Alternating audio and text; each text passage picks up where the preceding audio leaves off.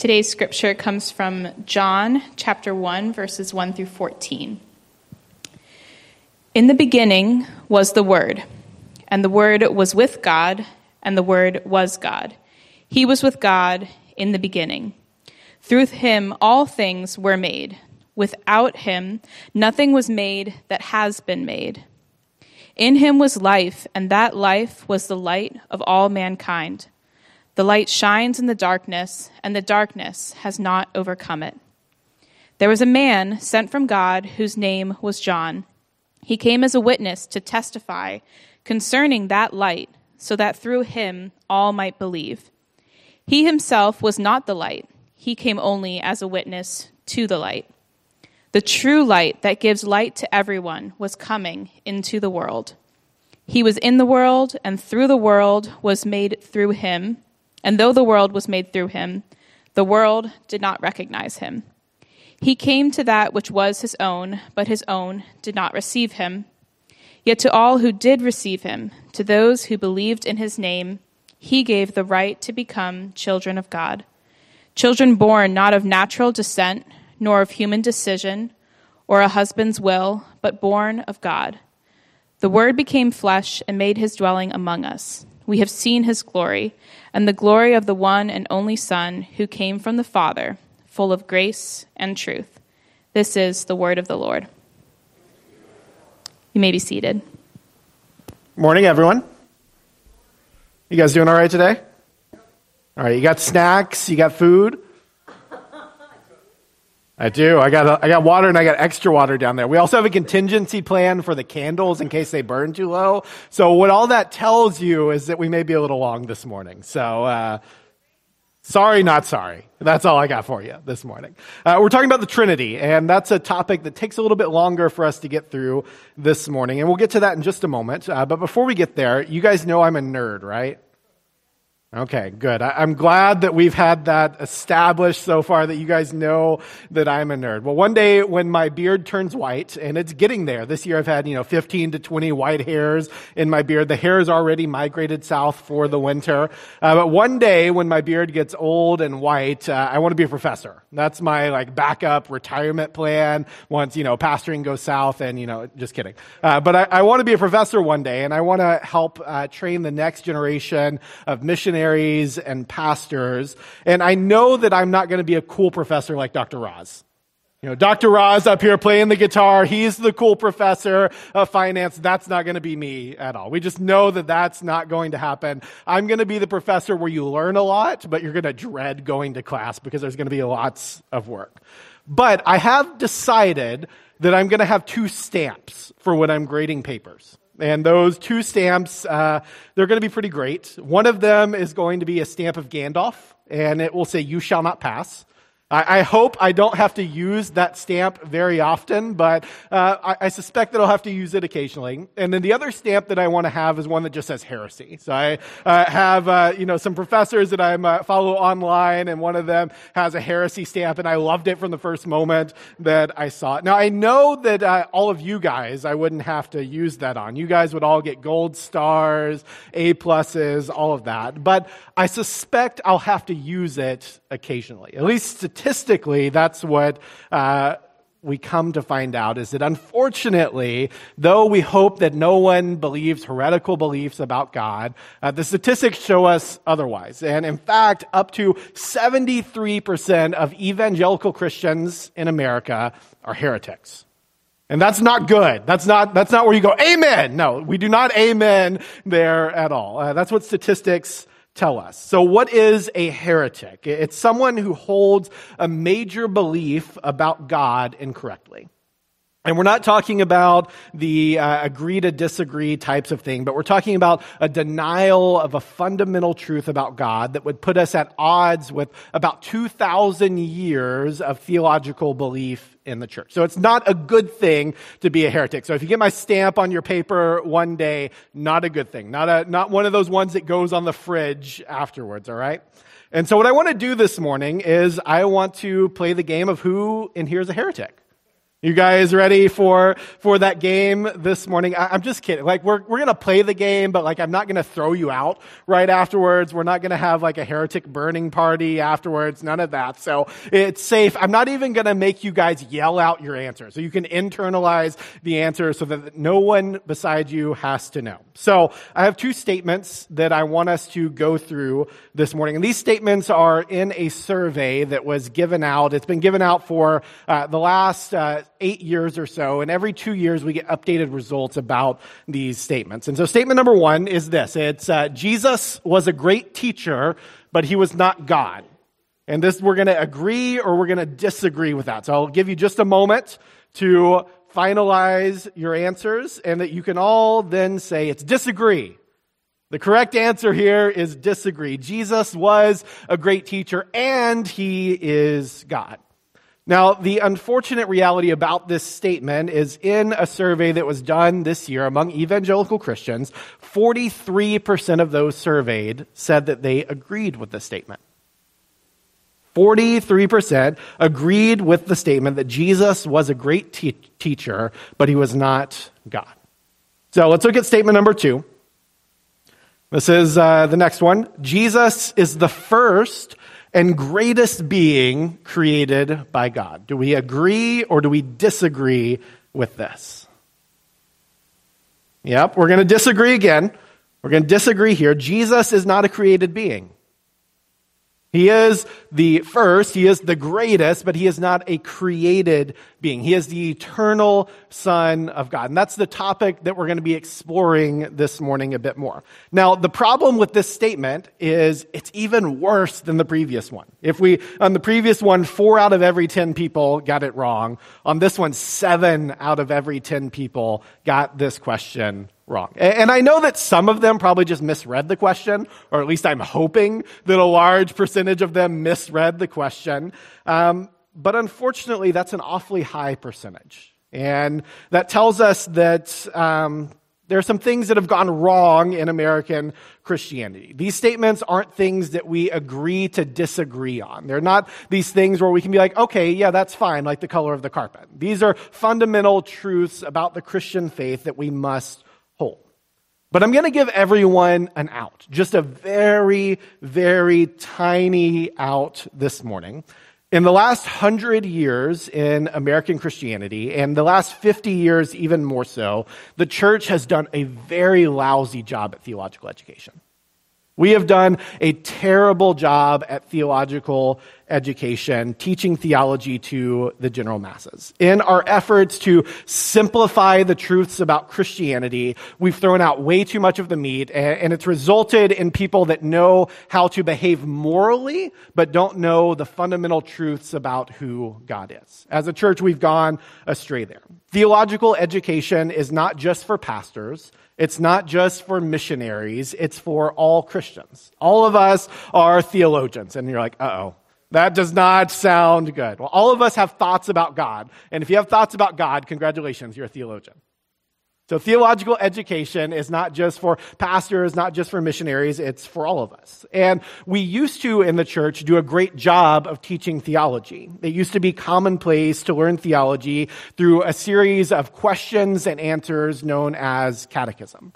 We would have these books of catechisms, and we would give them out to all of our people. A B Simpson, who founded the Christian and Missionary Alliance, the way that he learned a lot of the faith was through reading a catechism. He read the questions and answers that were present in a catechism, learned the fundamental truths about who God is, and was able to apply them. So some of the most popular catechisms are the Westminster Catechism. And if that seems too long for you, don't worry. There's a shorter version of it where they cut out a few questions to make it a little bit easier. Or there's the Heidelberg Catechism where you can look at these questions. And they're basic questions of uh, what is our only hope in life and death. That's how the Westminster Shorter Catechism question number one goes. And the answer is that we are not our own, that our only hope in life and death is that we belong to Jesus Christ. Those are the types of things that are inside of catechism. They teach us the theological truths of the Christian faith. And so today, don't worry, we're not going through a catechism. We're not going to be learning questions and answers this morning, uh, but what I'm hoping to do is I'm hoping to give you a bit of a theological education. And so we're going to be talking about the Trinity. We're going to go a bit rich this morning in theology. We're going to chew on a lot of stuff, and we're going to be diving into the idea of Jesus, the uncreated Messiah. We're talking about what it means that we worship God in Trinity. That we don't just worship a random God, but we worship the Trinitarian God. And what we mean by Trinity is we mean one God who exists in three persons, the Father, the Son, and the Spirit. And now there are a lot of illustrations that we could use to talk about the Trinity this morning. There's a lot of them that we could use and we could think about to try and help us understand what the Trinity is like. We could try to describe the Trinity like states of water, where uh, water can be solid or liquid or gas. Or we could try to describe the Trinity like the sun, where you have the star, you have heat, and you have light. Or you could maybe talk about the Trinity like a three-leaf clover, where you have three distinct leaves in part of one clover. Or maybe you could try and describe it like a man who is husband, father, and son all at the same time. Have you guys heard any of those illustrations before, right? They're illustrations that, that help us to, to maybe try and understand the Trinity a little bit better. Well, I've got bad news for you this morning. They all fail to adequately describe the Trinity, and they actually get really close to being heresy, if not being downright heretical in themselves. And so what I want to give you just this brilliant line this morning, the Trinity is a divine mystery, okay? We're not, you're not going to come out of this morning knowing everything that you could possibly know about the Trinity, because that's impossible. As soon as we start trying to illustrate the Trinity with these simple to understand illustrations, we get very close to committing heresy. And I had to do very uh, hard work during talking about all of those illustrations to not look at Abby Darkest Berkey, because she's the one who showed me this brilliant video that's my all-time favorite video, and Renata as well, because I showed her the video this week. But I'm going to give you guys something to watch. I'm not going to show it this morning. I couldn't get licensing rights for it, and I probably would offend half of you anyway if I did show it. Uh, but if you Google Saint Patrick heresy later today, not right now, don't watch it in the middle of the sermon, but watch it later. It's one of my favorite videos of all time because it's about Saint Patrick, who's a missionary in the church. He's a missionary to Ireland in the four hundreds, and he's taking the good news of Jesus to people that have never heard the name of Jesus. And so in this quick three-minute long video, you have Saint Patrick talking to two Irish farmers who who are telling him, hey, Saint Patrick, uh, can you tell me more about this Trinity? And remember that we are simple folk who have never heard anything about the Trinity before. And so what Saint Patrick does is he goes and he uses those illustrations to try and talk about the Trinity to people that have no clue about the Trinity. And after each time he uses one of the illustrations, the farmers just look at him straight-faced and they call him out on his heresy. They'll say, that's modalism, Patrick, or that's Arianism, Patrick, and so on and so on. And it's just great. It's a riotous time where hopefully you guys will laugh as much as I do. Probably not going to happen, but it's a grand old time that I encourage you to spend three minutes on this afternoon.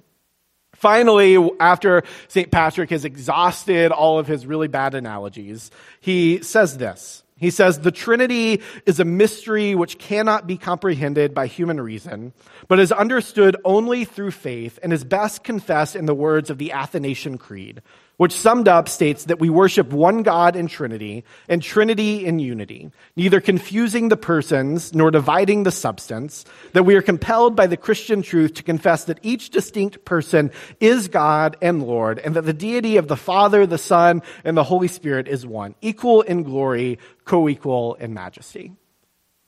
And then the farmers brilliantly respond to Patrick, well, why didn't you just say so? So I think we all got that, right? We we fully understand the statement that, that Saint Patrick just made, right?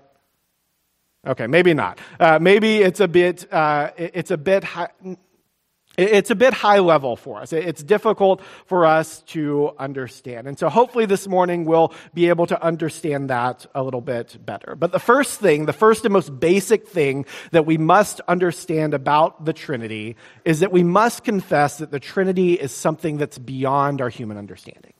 That's the first thing that we must confess about the Trinity. We can't fully grasp God as Trinity. And this is good news for us because God is not finite. He is not neatly explained, and that's good news for us. But that's not to say that we don't know anything about the Trinity. Scripture has a lot for us about the nature of God as Trinity, and therefore it's something that we must pay attention to and something that we must believe. In uh, his book, Delighting in the Trinity, Michael Reeves, one of those ones that I recommended to you guys last week, he says this brilliant little thing. He says, the Trinity is not some inessential add-on to God, some optional software that can be plugged into him. The Trinity is an essential belief for us as Christians. It's an essential doctrine of God, to know that this God that we worship is not a random God. He's not one God among many gods. He is the Trinitarian God that is fully represented in the Father, the Son, and the Spirit. He's not primarily creator. He is primarily Trinity. He's primarily a God of love, who before he created anything has been the Father, loving the Son, and the fellowship of the Holy Spirit. And that makes a huge difference for us. And so that's a long introduction to get us to our scripture this morning, but I think it's helpful to frame the conversation that we're having. And so we're going to be diving into the mystery of the Trinity. We're going to be mainly in John one this morning, and we're going to take some pit stops along the way. We're going to stop in Colossians one, Genesis one, as well as some early Christian doctrinal statement along the way. So does that sound good to you guys? Okay, if it doesn't sound good, well, just, I'm sorry. You're here anyway, so you might as well have a good time and get excited about it. So I want to go ahead and reread John one, one through five, and this is where we're going to spend a lot of time in this morning on these first five verses. John says, in the beginning was the Word, and the Word was with God, and the Word was God. He was with God in the beginning. Through him all things were made. Without him nothing was made that has been made. In him was life, and that life was the light of all mankind. The light shines in the darkness, and the darkness has not overcome it. Now, when we're looking at the four Gospels, we have Matthew, Mark, Luke, and John. John's Gospel is very different than any of the others. We call Matthew, Mark, and Luke the Synoptic Gospels. They're very similar to one another, but John is a very different type of Gospel. And he actually starts his Gospel very differently than the others. He starts by writing, in the beginning. And this is purposely done to draw your minds back to Genesis one. What John is trying to do is he's trying to remind you that Genesis, the creation story, starts with those same three words, in the beginning. And what John is trying to do with this is he's trying to set the record straight about the God who existed in the beginning. He's trying to give you more knowledge about the God who creates in Genesis one and two. So let me reread verse one again for us. In the beginning was the Word, and the Word was with God, and the Word was God. Now, there are three fundamental truths in this first verse for us. Number one is this, that the Word existed in the beginning. This is the first thing that John is telling us. And this statement in itself is not a revolutionary sort of statement. It's not a revolutionary concept to John's original audience. Jewish belief at the time, historians would note, like Doctor Craig Keener, that they would believe that God's Word, the, the Word itself, would have existed before creation, but would have been a created thing itself by God. So when, when John says that in the beginning was the Word, it's not necessarily a revolutionary thought because they would have believed that the Word came before creation. But what is revolutionary about it is that John doesn't just say it was the first thing that's created. He says in the beginning was the Word. He's saying that before everything else, that it existed in the beginning. He doesn't say, in the beginning was God, and then God created the Word. That's not what he says. In the beginning was the Word. But he doesn't just stop here. He goes on to say the second statement, that the Word was with, was with God. And this is where we begin getting into the revolutionary concept, where, where John is rewriting what it means to believe that God is one. As one commentary notes, the Greek word uh, for with is a word that literally means toward. It's something that implies a face-to-face relationship. When we see that God, or the Word was with God, it's saying that the Word was with God in relationship. He wasn't just a created thing. He wasn't just something going forth from God, but was there in relationship with God. In other words, what John is doing here is he's showing that the Word is personified, that he is a person and not just a mere creation or not just a subset of God, but is a person within God. He is with God and able to converse and commune with God. But he's not just a mere creation, but he exists with God outside of creation. And this is important for us because statement number three is where John just fully clarifies it for you. He says, the Word was God. This is the scandalous statement that John's gospel begins with, that the Word is God. Not just with God, not just in the beginning, but the Word was God. That the Word is a distinct person and is in the beginning with God and is God.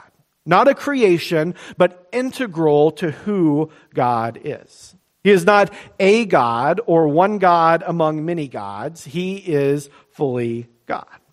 But at the same time, while the Word or the Son is fully God, he uh, not all of God is the Word, if, if that makes sense for us. So the, the Son or the Word is fully God, but not all of God is just this one person, the Word. The Father and the Spirit remain distinct persons within the Godhead, though each being fully God themselves. And so that's a complicated thing for us to try and understand. And we're, again, we don't have uh, great little illustrations, but I do have a little diagram that I want to put up that uh, I found online that kind of helps us to see this. We have God in the center, which is the, which is the central essence or the central substance of the Godhead. And we have the Father, the Son, and the Holy Spirit. So we have the Son is God, the Father is God, the Holy Spirit is God. The Son is not the Father, the Father is not the Holy Spirit, the Holy Spirit is not the Son. And this is complicated and it's difficult for us to understand, but remember,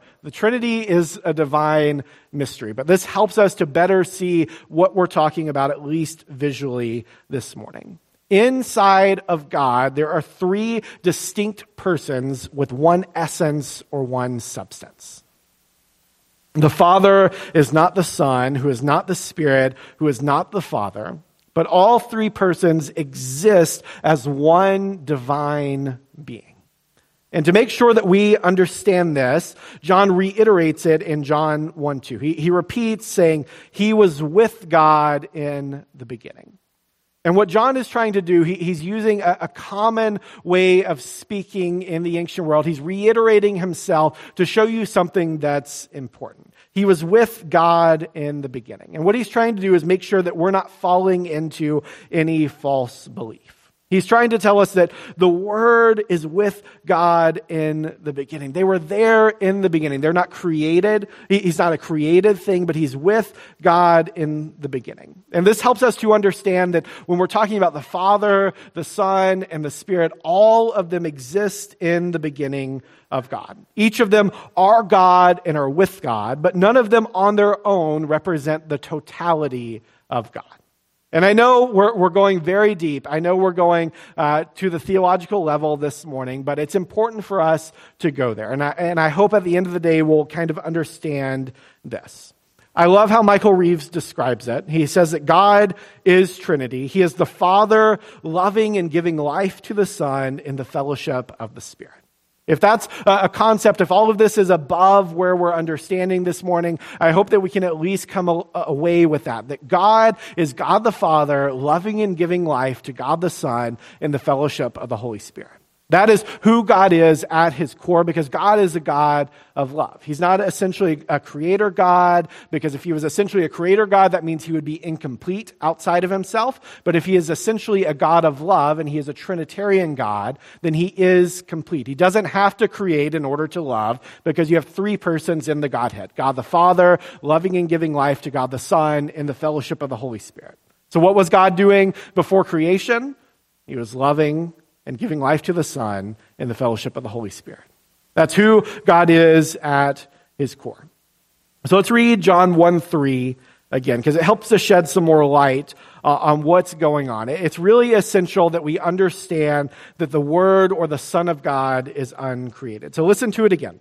Through him, the Word, all things were made. Without him, nothing was made that has been made. And what John is doing in this statement is he's imploring some logic for us. He, he's gone ahead and made some statements in verses one and two, and now he's imploring some logic for us to help us see that the Son, or the Word, is not a created being. So what he says is he says that all things, and that all is important, all things were made through him, and that nothing that was made, that has been made, was made without him. Right? So the, the Son was in the beginning. All things were made through him. Nothing that was made has been made without him. So therefore, he was not made. It's a logic problem that, that John is giving us here. All things were made through the Son. Nothing that was made was made without him. Therefore, the Son is not a created being. If all things have been made through him, he cannot be a made thing. What John is trying to clearly tell us is that the Word, or the Son, has existed with God in unity for all creation. He is creator as much as the Father is also creator, and the glory of creation, you and I, the mountains, the seas, everything within it, the glory of all that belongs to both the Father and the Son. He has existed with God throughout all ages. He has created all things with God. They are united in all that they do. Now listen to John one four again, because this is another beautiful homage back to the creation story. He says this: in him, the Word, was life, and that life was the light of all mankind. So in Genesis one and two, we see God creating men. And there are two very key things that are recorded, one in Genesis one and one in Genesis two, that help us to, to better understand what's at play here in John one four. The first is in Genesis one twenty-seven. I don't think we have it up there, so you have to pull out your Bible and flip to it. It's at the very beginning for you. So Genesis one verse twenty-seven says, "So God created mankind in his own image. In the image of God, he created them. Male and female, he created them." And the second uh, key thing comes, just flip the page over to Genesis two, verse seven. It says this: "Then the Lord God formed a man from the dust of the ground and breathed into his nostrils the breath of life. And the man became a living being." The light of all mankind is the Word. We are created in the image of God, by the image of God, animated to life by life himself. God has created us. The Father, the Son, and the Spirit have created us, loving and giving life to us in the same way that there is the divine love of the Father and the Son throughout all eternity. I want to read, uh, and we'll take our first pit stop here, uh, our second, third pit stop here. We've already gone to Genesis, so we're going to go to Colossians one, fifteen through twenty. And we're going to spend a little bit of time here, because when we're talking about the Trinity and we're talking about uh, the Son being an uncreated thing, uh, eventually we're going to come across Colossians one, and we may confuse ourselves if we don't fully understand it. And so I want to spend some time here and, and help us to throw the objection out first, so that way we can uh, solve for it. So Colossians one, fifteen through twenty says this, and this is noted as the Christ hymn. Says, "The Son is the image of the invisible God, the firstborn over all creation. For in him all things were created, things in heaven and on earth, visible and invisible, Whether thrones or powers or rulers or authorities, all things have been created through him and for him. He is before all things, and in him all things hold together. And he is the head of the body, the church. He is the beginning and the firstborn from among the dead, so that in everything he might have the supremacy. For God was pleased to have all his fullness dwell in him, and through him to reconcile to himself all things, whether things on earth or things in heaven, by making peace through his blood shed on the cross. Now, if we're reading this, we can get to that word firstborn and get a little confused by it. And so I want to spend some time helping us to better understand what Paul means by firstborn in this context.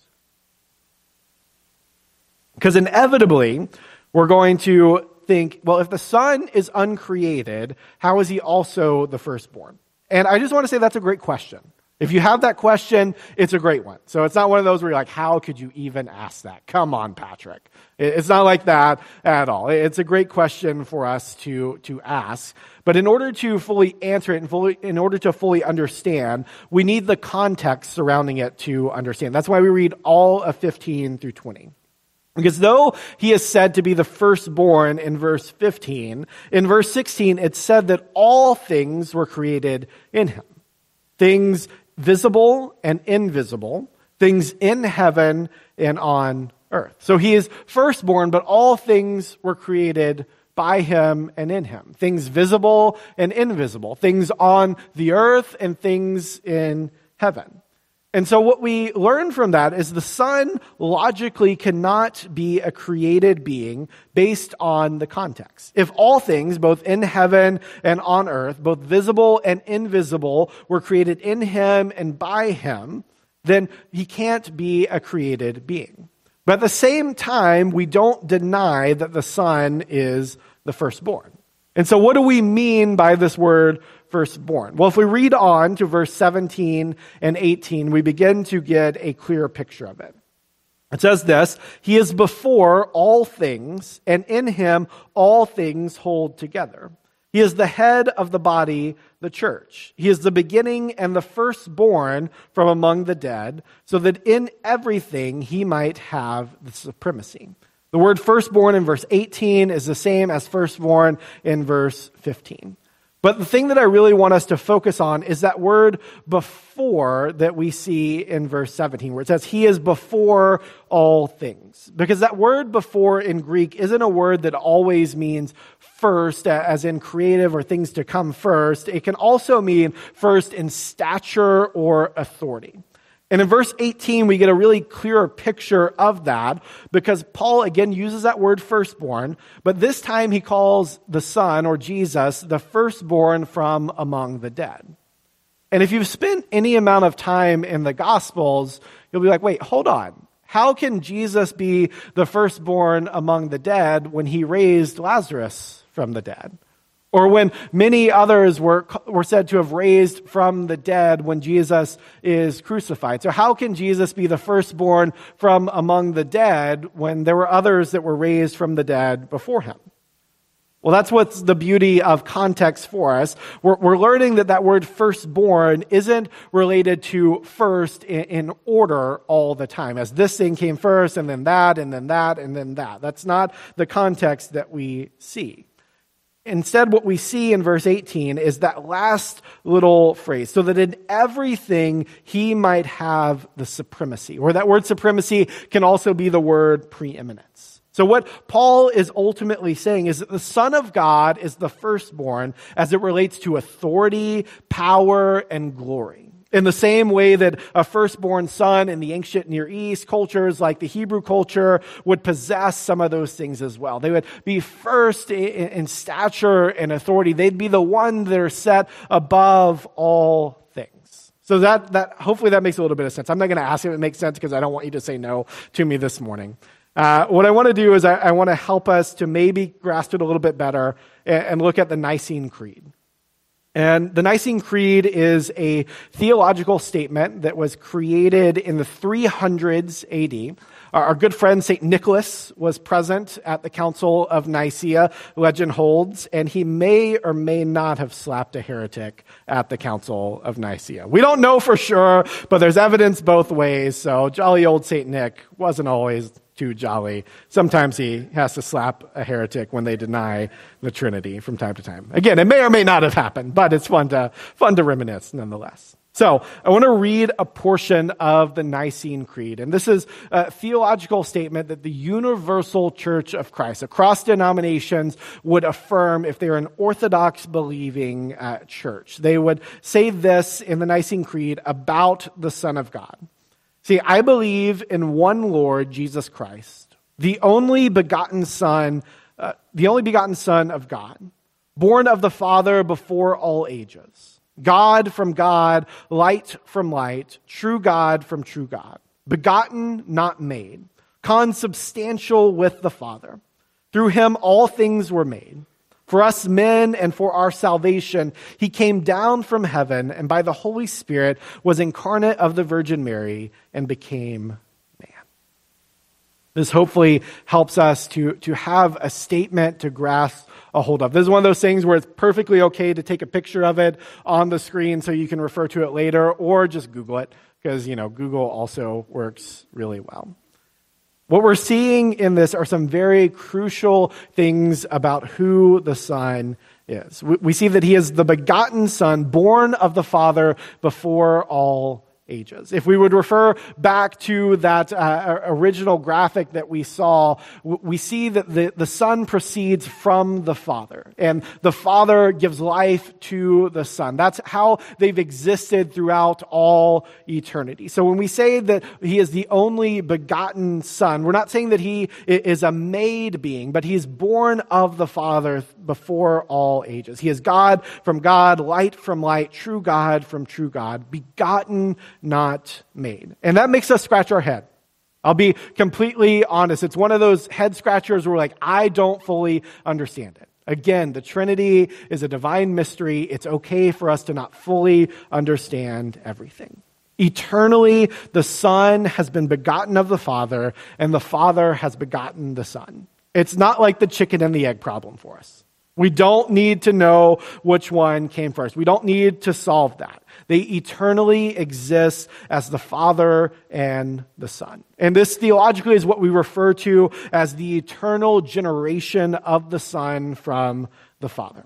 Now, there's one really interesting word within the Nicene Creed that you probably like, I have no clue what that means, uh, because I don't know what it means unless I go to look it up from time to time. It's the word consubstantial. And maybe you guys are smarter than me. Maybe you do know what it means. It says that the Son is consubstantial with the Father. And this is the whole reason that Saint Nicholas may or may not have slapped Arius at the Council of Nicaea. Because Arius uh, denied that the Son and the Father were equal in essence, or, or, or one being. That they were, uh, Arius would say that they were different, that the Son was completely different than the Father. But this word consubstantial means that they're one in substance, one in essence, one in nature. They're equal in glory, majesty, lordship, and being uncreated, and ultimately in measure. It's one Godhead, one substance among among the Godhead. And yes, it's a bit confusing to understand, but remember, divine mystery is what the Trinity is, that we get to believe in by faith. And we don't believe in it by faith. We believe in the Trinity because of what the Son has accomplished for us. And that's the key thing to, to understanding the mystery of the Trinity, is that ultimately we have a revelation that God is triune by the Son of God working salvation for us. So I want to speak to your heart a bit this morning. I want to look again at Colossians one, nineteen through twenty, because I think this is where we find the true beauty of this whole mystery. That in the Son, who is full of glory, of power, uh, of honor, that God was reconciling all things to himself. So let me read verse nineteen and twenty again. For God was pleased to have all his fullness dwell in him, and through him to reconcile to himself all things, whether things on earth or things in heaven, by making peace through his blood shed on the cross. This is the story of God. It's one of redemption. It's one of God himself coming to save his good creation. It's God coming towards us. God making a way when there was no way. Remember what John says in John one, four through five. He says, "In him the Word was life, and that life was the light of all mankind. The light shines in the darkness, and the darkness has not overcome it." At the time of Jesus, there was great darkness. It seemed like there was no hope. It seemed like there was no peace. And yet, darkness did not prevail because the light had come into the world. The bright light of Jesus, seen fully in his death and resurrection, leads us back to God. It's where we find our true rest. As Saint Augustine said in his Confessions, he said, "You, God, have made us for yourself, and our heart is restless until it finds its rest in you." What a beautiful line. We are created by God, imaged by God of the image himself, and we are restless until we find our rest in God. But thankfully, God didn't leave us wandering around to try and figure it out on our own. He came to us. God's light is greater than any darkness that's in this world. It's greater than any darkness that's in us. Yes, all of us have sinned. Yes, all of us have fallen short of the glory of God. Yes, we have disqualified ourselves from a re- relationship with the triune God because of our unholiness. And yet, and yet, God has made a way. He didn't want to be the Father loving the Son in the fellowship of the Holy Spirit by himself while his good creation perished. He made a way. He came near. He came close.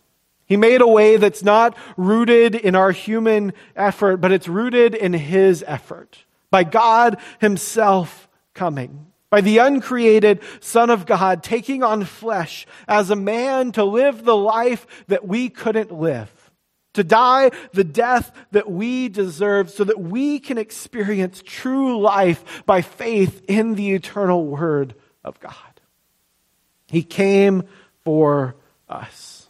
Listen to John one fourteen again. "The Word became flesh and made his dwelling among us. We have seen his glory, the glory of the one and only Son who came from the Father, full of grace and truth."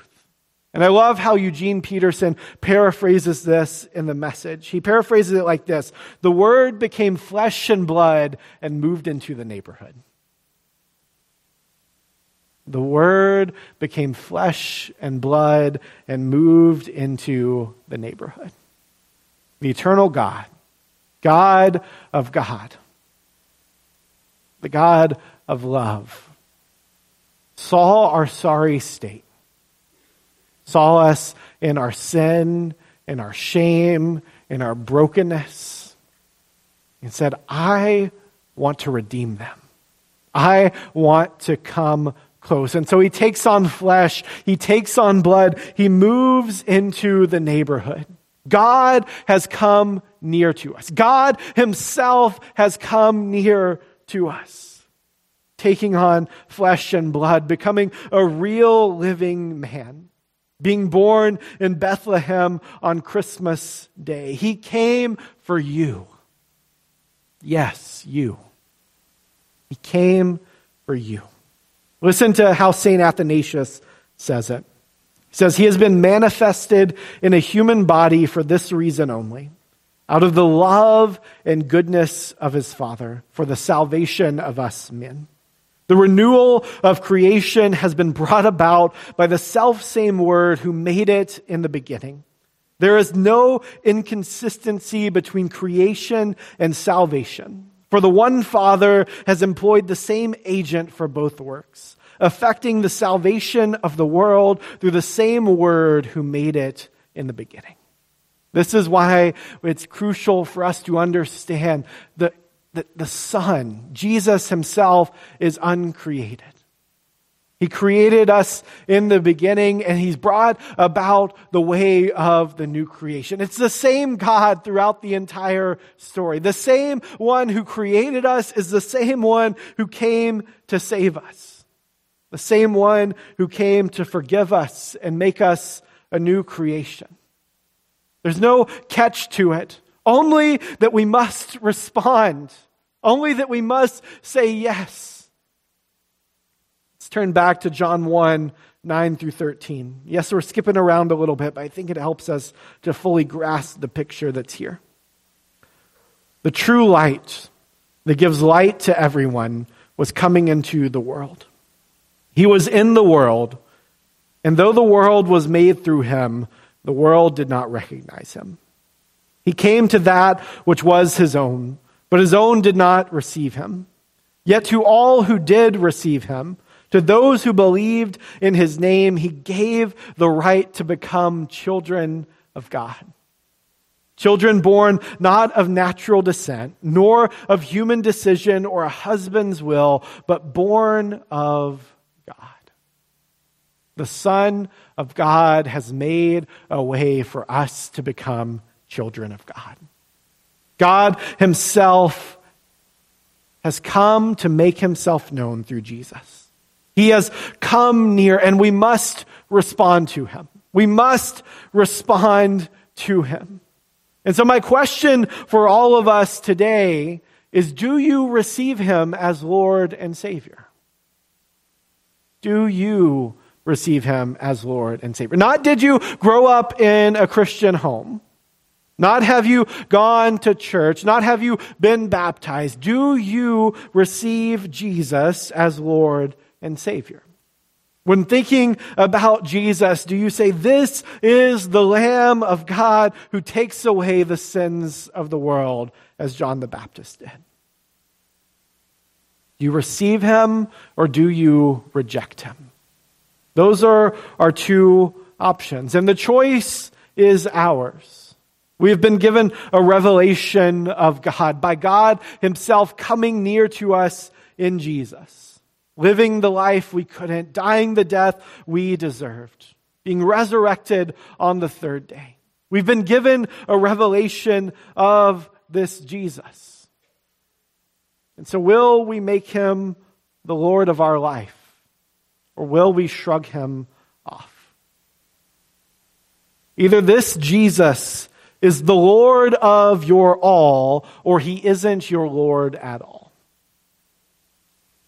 If there's a part of you where you're like, Jesus, I like you, but please, please, I want to keep this. It's my sin. I like it. He's not Lord. Will you surrender everything to the God who has come near to you? Because this God is still in the neighborhood. He's still knocking on the door of our hearts saying, if you believe in me, you will be my beloved child. If you put your faith and trust in God, you are a child of God. God has done all of the work. He moved into the neighborhood. He accomplished everything on the cross. He defeated death in his resurrection. He purchased our salvation. Do you want it? Do you want a new start? Do you want your past forgiven? Do you want a relationship with the God who loves you, the God who created you, the God who moved into the neighborhood, God himself to purchase your salvation? He wants to wash you white as snow.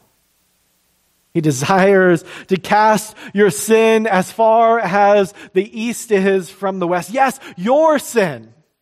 Yes, that deepest part of you that you hope no one ever finds out about, he forgives even that.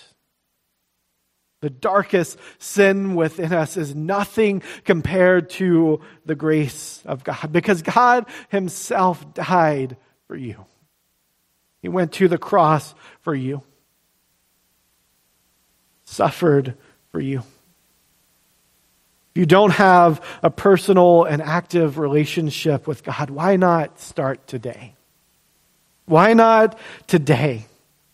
If you're interested in that as we do communion, I just encourage you to come grab me on the front row, and I'd love to pray with you. For the rest of us who do have a personal and active relationship with Jesus, I want to read John one, six through eight again. There was a man sent from God whose name was John. He came as a witness to testify concerning that light, so that through him all might believe. He himself was not the light. He came only as a witness to the light. For those of us who know the light of Jesus, who have a relationship with God, we are to tell the world. We are to be his heralds, to tell of his works, to tell of his good news, to let the light of Jesus shine within us so that others might see that light, so that others might come to know him. And so this Advent season, I urge you to tell of the light, to speak the name of Jesus. And I want to challenge you to do one specific thing today. Right now, I want you to think of one person. You're likely already thinking about them, that you desire to come to know Jesus. One person in your life that doesn't know him, that you desire for them to know of his salvation. You got that person in your head? I encourage you to pray for them today. To pray for their salvation, to ask God to, to move into their neighborhood, to show himself to them. But when Jesus finds his disciples and he tells them to pray earnestly for workers to be sent out into the harvest field, he never ends there. He always also sends them out. And so if you're going to pray for those people that you're thinking of to receive salvation, my second challenge is to tell them of Jesus. Yes, to share the gospel. Yes, that means jumping out of your comfort zone. Yes, that means you're probably going to stumble over the right words to say. It's okay.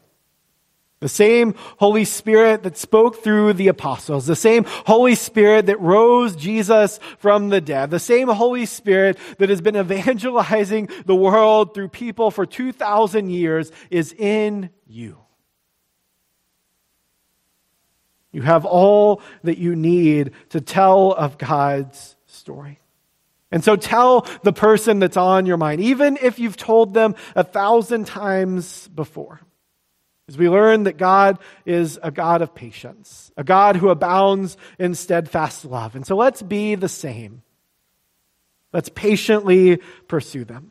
Let's share the good news of Jesus so that others would come to know the uncreated Son of God, the one who moved into the neighborhood, the one who stepped down from his endless throne of glory to take on flesh, to take on blood, to buy our salvation. Don't put it off. Don't wait. Eternity hangs in the balance. We're not promised tomorrow.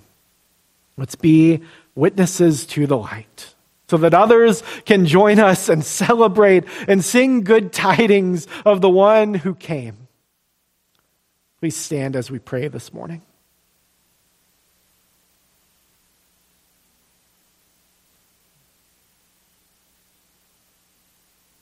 Father, we come before you. We worship you as the one God who exists eternally as Father, Son, and Spirit. And I know I've done a poor job describing you as Trinity this morning. And I pray that you would work in spite of me. That you would teach us that you are the uncreated one. that throughout all eternity, before anything was created, you were the Father, loving and giving life to the Son in the fellowship of the Holy Spirit. And out of that love, that eternal flame of love, you desired to share it. And so you created. You made us to share your love with. And yet we rejected you. We went our own ways. We chose sin and evil in our desires. But you didn't abandon us. You didn't cast us away. You bought our salvation. You yourself came, God of God, taking on flesh so that we could be reconciled to you, so that our sins could be forgiven, so that a perfect sacrifice could be made. God, I pray that you would help us to understand that this morning. We worship you. We praise you. We thank you that you have brought about our salvation. And we also cry out for the salvation of those who don't know you yet. We ask that you would move into their neighborhood, that you would knock on the door of their heart, that you would show them your goodness.